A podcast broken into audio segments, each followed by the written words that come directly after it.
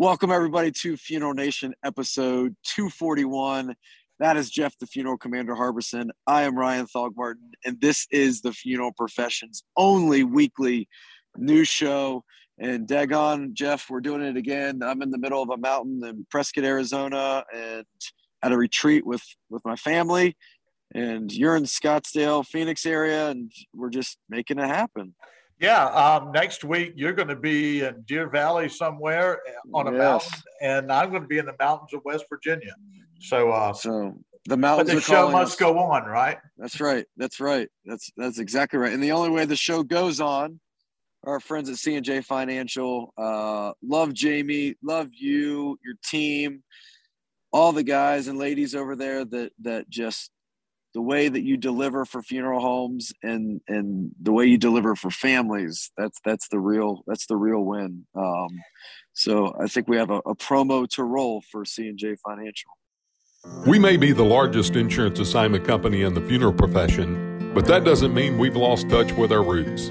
Here in rainbow city alabama our priorities still come down to a welcoming smile and a handshake that says we keep our promises with all the tools and technologies that assure blazing fast turnaround, what really matters is much more old school personal responsibility, integrity, relationships, and the pride that comes from hearing yet another client say, You came through for us when it mattered. C&J eliminates the challenges that funeral homes have in processing insurance death claims. If cash flow is vital to your business, welcome home. Yep. Let me tell you, C&J, we do it right. If the funeral hasn't been paid for, it's not over with. So let's have that conversation. So, Ryan, uh, prior to coming here on live on the show, we were having a discussion that's becoming prevalent, I think, in our profession about what the requirements are for funeral professionals to be funeral professionals.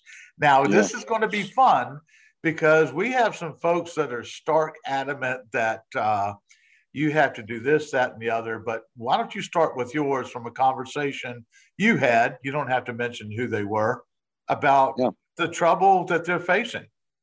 Yeah, I mean, I'm, I'm, I would say 85% of the funeral professionals I've talked to in the last year are struggling finding employees, finding help.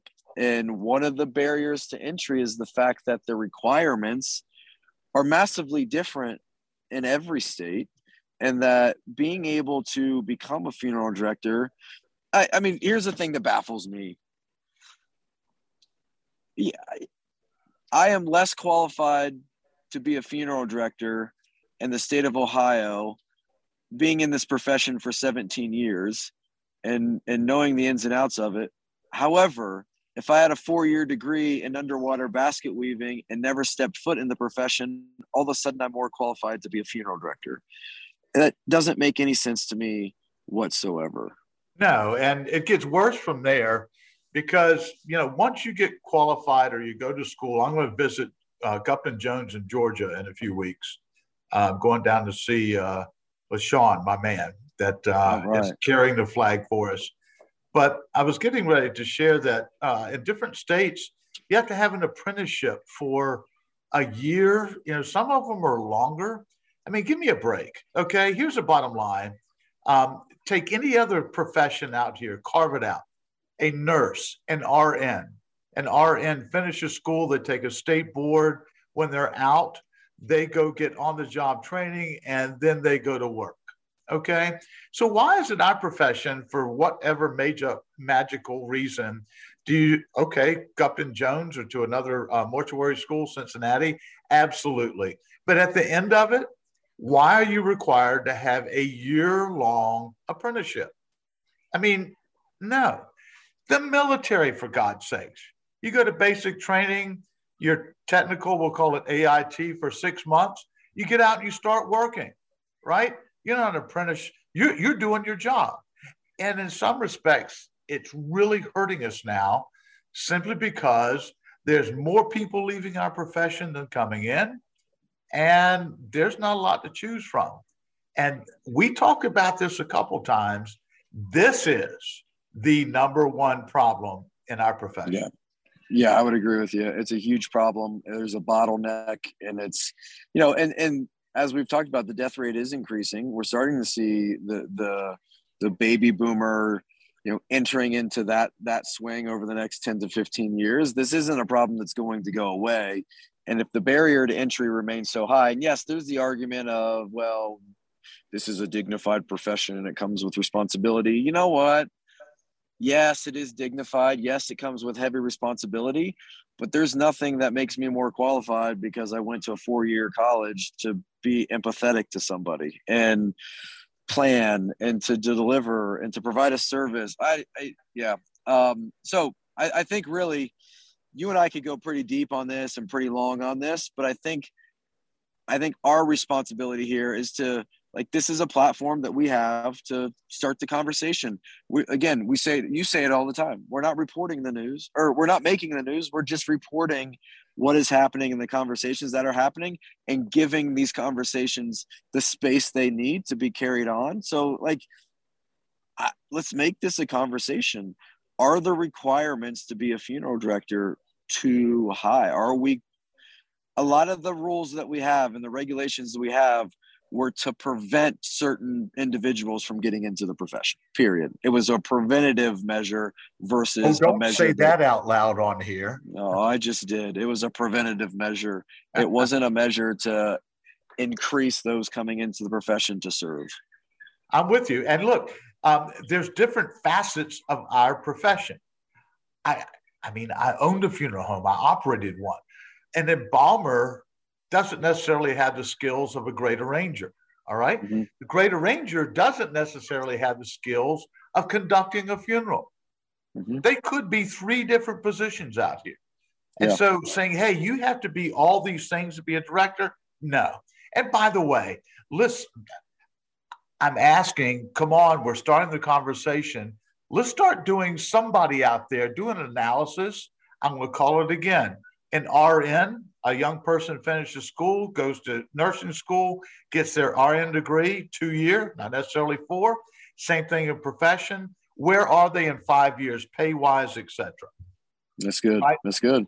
Folks, all we're trying to say is you got to do better. All right. And the powers that be in these states that have made these ridiculous requirements, you know what? Sorry, um, you're starting to really hurt your profession rather than help it. Yeah. The day's over yeah. of this preventative blocking, whatever you're doing is uh, is.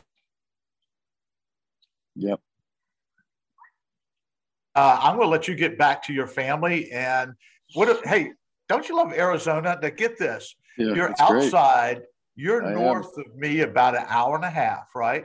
Yep. Uh, yep. About four thousand feet elevation. It's and chilly it's chilly. If you went another hour north of you, you'd be in a frozen tundra. Yeah. Literally with snow and ice and 12,000 feet. So, uh, Arizona. Winters uh, in Arizona or how we should winter. All of us should get to experience it. I, I agree. And I, I will tell you, as a dear friend and a brother, um, you go on north, enjoy it. I'll stay down here with my short. I'm freezing today. It's going to be 70 yeah, it's a little chilly. It was 24 last night. That's why I have this hat on to cover the old ears. I've, I've got accustomed to warmth. I'm with you. Our, uh, I'm going to West Virginia to speak at their midwinter conference in Charleston next week. This weekend, over the weekend, it's somewhere around six degrees overnight. I don't Woo. even know what that is. And so uh, no. I'm, luck, I'm waiting to show up till Monday. So how about that? Okay. Uh, well, hey, I appreciate you. This is a good conversation. Um, let your voice be heard. Put it in the comments, whether you're watching this on YouTube or Facebook or whatever you choose to watch it on. Join in the conversation because this is one that uh, I don't think is going to go away, and I think it's going to be a pretty big conversation. You heard it here first. That's it. So we look forward to hearing from you. Okay.